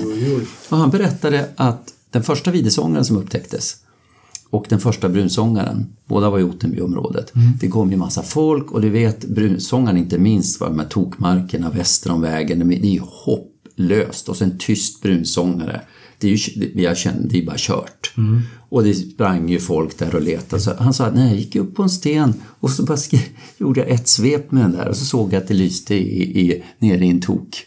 Alltså en liten vit prick. Och så bara han liksom nailade den busken med kikaren. Och det, där hoppar ju brunsångaren. Det här är ju, det här är ju fusk. Ja, det, det, det, det var faktiskt helt makalöst. Och sen fick jag rätt på Niklas Andersson berättade från Umeå att Umeå Deltas fältstation har köpt in en sån där och går ut på nätterna och ja, om de här siffrorna var rätt, alltså bara dvärgbeckasin är ju liksom en, har ju tidigare varit, det är ju inget man kan räkna med om man är ute på höstarna och skådar i, i Röbäcksslätten. Jag tror i höst hade de märkt 50 stycken och en dubbelbeckasin. De går ut på natten och lyser, alltså bara titta ja. eh, så, så ser man det. Och, och Niklas hade tittat, man såg ju sånglärkor, sorkar bara sprang omkring och så beckasiner, man kunde bestämma morkullar enkel. Det, det är ju en ny dimension. Ja. Ja, det är, det är faktiskt helt grymt. Jag har också testat den där. Jag är otroligt imponerad. Ja, men ju, just att natten har man ju fattat. Eller det, det, och jag, jag, men just att dagtid på höstarna så här när det inte är varmt ute och det är lite skralt med fågel. Istället för att stå och hänga och vänta i en buske. Det, han, som Björn sa, det bästa det är bara att man snabbt kan gå förbi man ser att det är fågeltomt. Ja. Det här är, här är ingenting. Det är, liksom, så alltså, är det för varmt ute så går det inte? Det måste ja, han sa det. Om det om, tydligen om solen och i varma, heta länder så här, då blir det mer komplicerat. Mm. Mm. Tänk Jonas om vi hade haft en sån där när Mats somnade ute på våra dubbelbeckasinlyssning vid Kungstenarna. Då hade ja, vi sluppit hade... ringa SOS. Eh, ja, eh. lite så faktiskt. Ja, ja. Tänkte också tanken. Ja. Mm. Ja, grymt. Ja, det Som där lät ju faktiskt... Eh, ja, det, ja. Och tyvärr är de inte alldeles gratis, men man, man, ja, man blev faktiskt lite sugen. Mm. Och det, det är som du säger, det är lite fusk, men det är lite kul också. Verkligen. Eh, Mats? Alltså jag har väl inget direkt eh, som jag inte kunnat släppa. Måste jag ha det? Nej, det, väl, det har varit ett ganska långt avsnitt. Det står, det står stilla. Jag har inget... Ja, men det här var ju sån skräll med den här kameran nu så att jag känner att det bleknar allting som... Ja, ja men då eh, tar jag över här efter Jonas. Mm. Ja, eh, och jag drar mig tillbaka till eh, Mongoliet igen här. Det här var tredje gången som jag besökte Altai Eh, och jag har ju eh, aldrig lyckats hitta någon Altaj-snöhöna. Och eh, den första natten nu som vi var i Chovd, alltså i västra Mongoliet, innan ringmärkeskursen drog igång där, så körde vi upp till ett ställe i bergen där det i år hade häckat Hogson Stonechat. Mm. Och som väntat så hade de, de hade ju såklart redan givit sig av. Det här var i början av september. Men eh, det skulle ju också finnas goda chanser att hitta altajsnöhöna så det var ju liksom ja, plan B i alla fall då under det här besöket. Och precis som alla andra snöhönor så, så spelar ju de här främst kring gryningen. Men jag vet ju från till exempel Turkiet eh, att man ju faktiskt kan höra dem rätt ofta senare under morgnarna också. När vi var vid Elmer Classic där så spelade de ju långt in på förmiddagen. Men eh, hur som helst så sa Batmunk åt oss att vi skulle vara tidigt uppe. Så Gabriel och jag som delade tält, vi ställde klockorna ordentligt och innan vi knoppade in där i tälten så la jag också ut min eh, parabol för lite knockmig. Vi var ju ändå liksom högt upp i bergen i västra Mongoliet och det var september och sådär så jag tänkte det skulle vara skojigt med sträckande fåglar och så. Sen vaknade vi, vi vaknade strax innan soluppgång och låg och drog oss några minuter där i tältet innan vi gick ut. Eh, Det var rätt tyst. Eh, Vi tyckte vid något tillfälle där att vi hörde liksom något lite udda skrattande lät långt bort i periferin sådär men mm, ja, vi tänkte att det kunde vara ett däggdjur eller, eller någonting sånt. Det är det är ju väldigt mycket däggdjur som låter där uppe. Murmeldjur och massa gnagare och konstiga grejer. Och morgonen gick där och några snöhönor, det hörde vi aldrig. Eh, så när vi lämnade bergen där så var det liksom lite så här dubbeldippstämning i bilen när vi rullade ner emot eh, ringmärkningsplatsen där då eh, för att fixa kursförberedelser och så. Men sen nu då när jag för ett par veckor sedan efter hemkomsten alltså då satt en kväll och gick igenom de här inspelningarna så kom jag ju till slut fram till den här natten uppe i bergen. Och det var ju liksom, ja ni vet, det var åtta och en halv timme knäpptyst. Det var, det, var, det var inte ljud, det var inte en fågel som flög över på hela natten. Ända då fram till någon minut innan man hör att, att vi vaknar i tältet. För strax innan liksom man hör våra de här första morgonrösterna så, så hör man någonting i bakgrunden. Och micken hade ju legat kanske ja, 50 meter ut från tältet eller någonting sånt och riktad bort från oss mot några bergssidor på andra sidan dalen där. Och som sagt, svagt i bakgrunden på inspelningen så hör man något, liksom, något bubblande eller något skrattande lät det liksom. Och, och, ja, jag, jag förstärkte och jag brusreducerade och jag körde high-pass-filter om vartannat liksom i flera omgångar. Tills jag fick fram det här.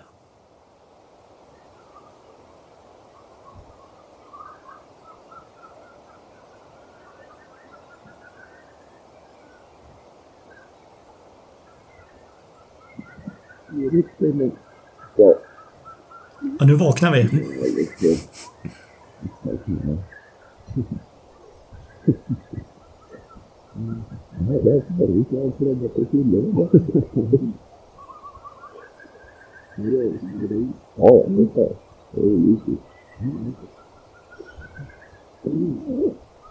Kliver ut ur tältet.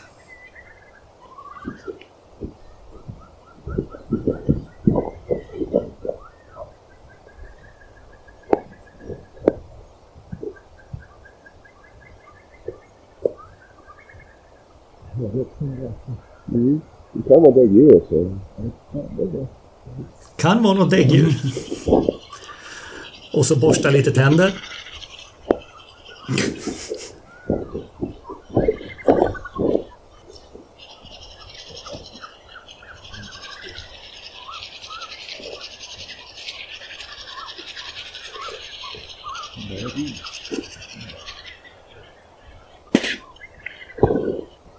Ja, det märks att man har passerat guldåldern.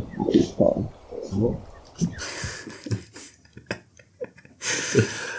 Ja, som sagt. Det är lite extra kul att vi i slutet konstaterar att vi har passerat guldåldern.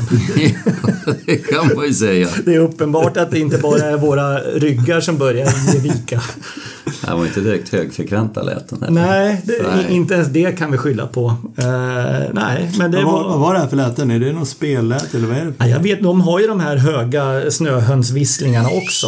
Ja, exakt, precis. Men eh, det här är, eh, ja, det här är, det här är ju altajsnöhönor. De hade ju en jävla konsert under, under hela, under hela den här liksom Ja, men säg att det var en tio, jag har ju klippt lite grann i det här nu, men säg att det var en 10 minuters period som det här utspelade sig under. Eh, Så det blev inga spelande snöhönor den här gången heller. Nej, det, det, var, det var ju ändå en dipp. Ja. Ja, illa Magnus. ja. Nu tänkte jag att vi skulle gå över till ticksparvarna. Ja. 39 obestämda. Ja.